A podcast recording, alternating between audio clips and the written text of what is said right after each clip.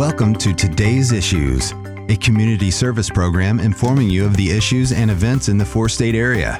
Now, here are the issues for today on KNEO 91.7 FM. Good morning. This is Luke Taylor with your Capitol Report update. Missouri Representative Eric Burlison called in this week to update us on the impeachment of Department of Homeland Security Secretary Alejandro Mayorkas.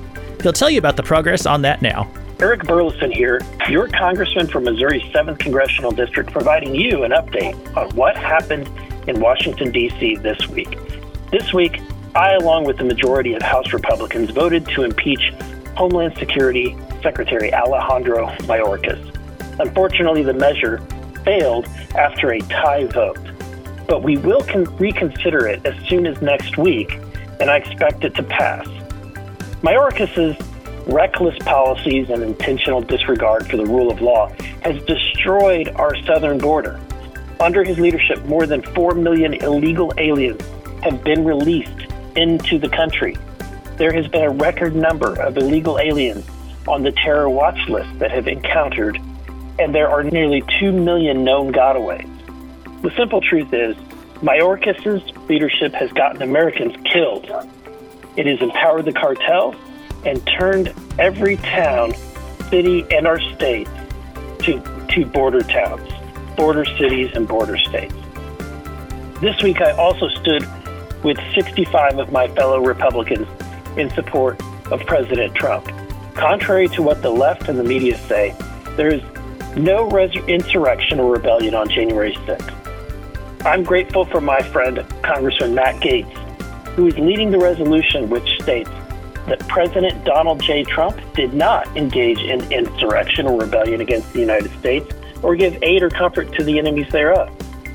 This week, I also introduced a bill called the Unplug EVs Act, along with Congressman Harriet Hageman from Wyoming. This rescinds funding for the two electric vehicle charging station grant programs. It's not the proper role of the federal government to subsidize the electric vehicle industry.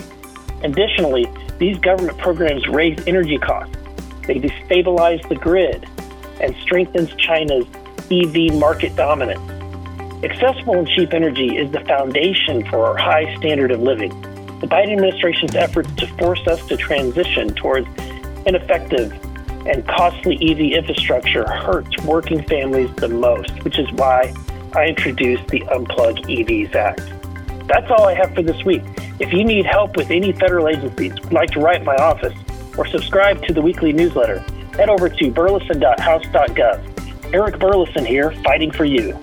7th District Representative Eric Burlison can be reached at his Washington, D.C. office at 202 225 6536.